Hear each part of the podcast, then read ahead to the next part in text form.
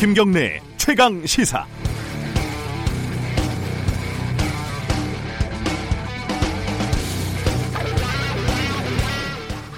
그 경험은 방사능 피폭과 비슷해요. 라고 고문 생존자가 말하는 인터뷰를 읽었다. 뼈와 근육에 침착된 방사능 물질이 수십 년간 몸속에 머무르며 염색체를 변형시킨다. 세포를 암으로 만들어 생명을 공격한다. 피폭된 자가 죽는다 해도 몸을 태워 뼈만 남긴다 해도 그 물질이 사라지지 않는다. 2009년 1월 새벽 용산에서 막루가 불타는 영상을 보다가 나도 모르게 불쑥 중얼거렸던 것이 기억이 난다. 저건 광주잖아. 그러니까 광주는 고립된 것, 힘으로 짓밟힌 것, 훼손된 것, 훼손되지 말아야 했던 것의 다른, 다른 이름이었다. 피폭이 아직 끝나지 않았다. 광주가 수없이 되태어나 살해되었다. 덧나고 폭발하며 피투성이로 재건되었다. 5.18 광주의 상처를 정면으로 다룬 작가 한강의 소설 소년이 온다 중 일부입니다. 다른 부분입니다. 나중에 너희 작은 형이 그러더만 총을 맞고 피를 너무 흘려서 내 얼굴이 그리 희었다고. 그래서 관이 가벼웠다고. 내가 아무리 덜 컸다고 해도 그렇게 관이 가벼울 수는 없었다고. 그람스로 두 눈에 핏발이 서더라. 2월 12일 화요일 김경래 최강 시사 시작합니다.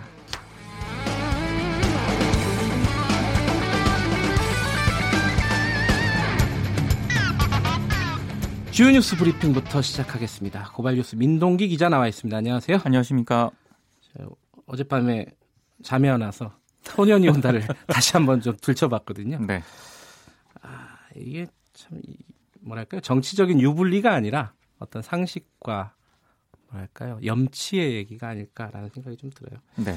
5.18 망언 폭풍 계속되고 있죠. 여야 사당이 자유한국당 김진태, 이종명, 김순례 의원을 국회 윤리특위에 제소하기로 했고요. 네. 명예훼손이나 모욕 등의 혐의로 고소하는 그런 법적 조치에도 나섰습니다. 정의당은 서울중앙지검에 한국당 의원 3명 그리고 지만원 씨를 허위사실 유포에 의한 명예훼손 혐의로 고소 고발을 했습니다. 5.18 유공자인 민주당의 서른 그리고 민주평화당 최경환 의원도 김순례 의원 등을 모욕, 명예훼손 혐의 등으로 고소하기로 했는데요. 네. 5.18 민주화 운동 관련 단체가 어제 기, 국회에서 기자회견을 가졌는데 자유한국당 공청회 발언을 분석을 해서 주최자와 발언자 전원을 명예훼손 혐의로 고소 고발하겠다고 밝혔습니다.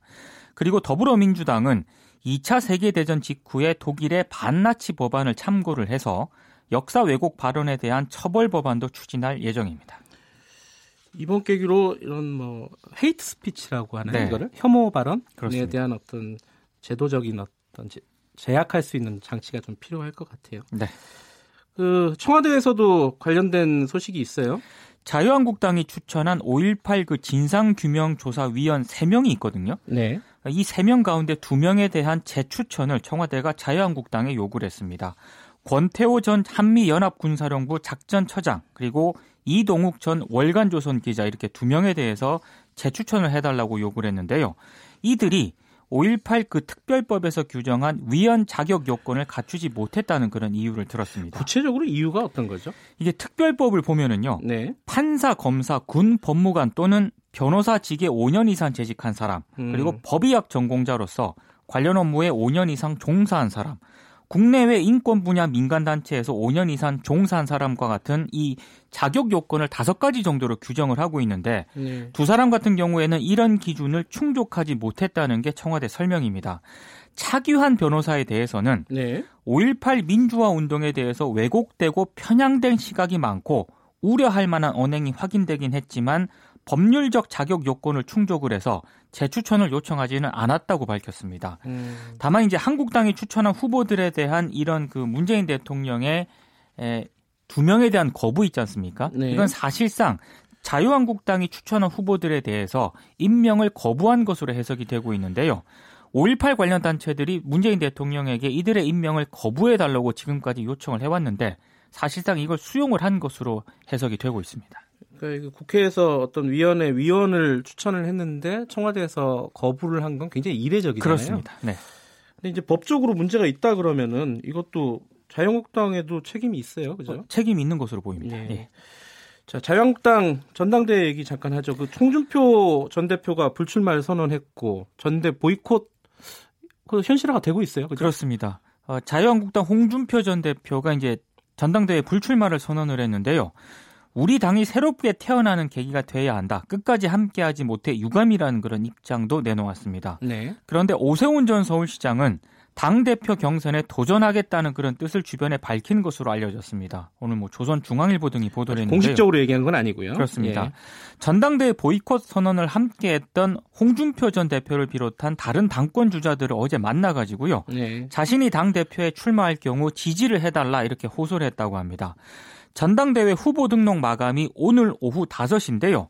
당권 주자 5명이 오늘 오후 마지막 회동을 갖기로 했습니다. 네. 때문에 후보 등록 직전에 비대위와 다섯 명 주자들 간의 막판 합의가 이루어질 가능성도 있습니다. 오세훈 전 시장이 나오게 되면은 이제 3자 구도가 되는 거죠. 그렇습니다. 네. 어, 관련해서 그 자유한국당 선관위원장 박관용 위원장을 어, 연결해가지고 조금 있다가 어, 관련된 소식 자세하게 물어보도록 하겠습니다. 네. 지금 그 양승태 전 대법원장 기소가 어제 이루어졌잖아요. 네. 근데 이제 문제는 어, 이런 대법관들 말고 일선 판사들 중에 사법농단에 연루된 판사들 어떻게 할 것인가. 네. 지금도 판, 판결 재판을 하고 있다면서요? 그렇습니다. 그래 검찰이 이제 이달 중에 혐의의 경중을 가려서 일부 전형직 그 고위 법관들을 차례로 기소할 예정인데요. 음. 문제는 대법원이 이제 이들에 대해서 얼마나 징계를 할 것인가 이게 이제 관심으로 모아지고 있습니다. 네.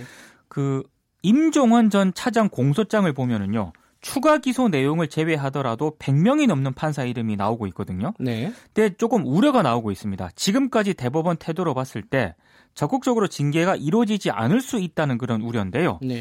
어, 실제로 그 대법원이 사법농단에 연루된 그 판사들 가운데 지난해 말 정직 3명, 감봉 4명, 견책 1명 이 징계가 전부입니다. 이게 말이 많았어요. 그렇습니다. 음. 손방망이 처분이다라는 그런 비판이 제기가 됐는데요. 네. 근데 지금 직접 사법 농단에 연루된 판사들 같은 경우에 재판 업무를 기, 지금 계속 맡고 있거든요. 네. 감봉 5개월 처분을 받았던 박상원 창원지법 부장판사, 정다주 울산지법 부장판사, 그리고 감봉 4개월을 받았던 김민수 창원지법 마산지원 부장판사는 지난달 1일부로 재판에 복귀를 했습니다. 네. 문제는 법관 징계 시효가 사유가 있는 날로부터 3년밖에 안 되거든요. 그러니까 대부분 징계 시효가 끝났거나 꼭 끝나게 됩니다. 그러니까 대법원이 징계를 계속 미루게 되면은 어, 과연 이게 제대로 좀 징계를 할 수 있을까 이런 우려가 계속 나오고 있는 상황입니다. 징계는 징계대로 가고 뭐 검찰은 기소는 또 100명 중에 추려 가지고 또 하겠죠. 네. 그 재판 청탁 의원들 서영교 의원 등 꽤 몇 명 있잖아요. 여섯 명 정도 됩니다. 여섯 명 되나요? 네. 어떻게 돼가 고 있습니까 지금?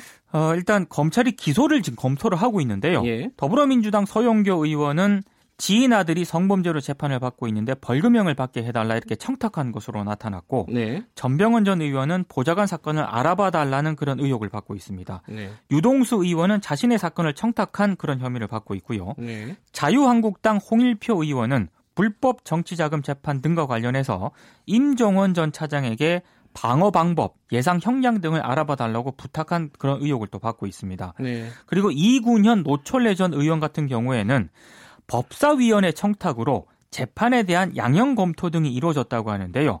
아직까지 이 청탁자가 누구인지는 밝혀지지 않은 그런 상황이거든요. 네. 이 청탁자는 임종원 전 차장과 직권남용죄의 공모 혐의를 받을 수도 있는 그런 상황인데 검찰이 아직 최종 결정을 하지 않았지만 기소를 검토하고 있는 그런 상황입니다. 이 이름이 밝혀지지 않은 사람까지 나오면은 이제 일곱 명의 전현직 의원이 나오게 되는 그렇습니다. 거네요. 네. 네이버에 노조가 있었군요. 몰랐네요. 처음으로 이제 IT 업계에서 쟁의 행위를 벌입니다. 네. 20일 집회를 열고요.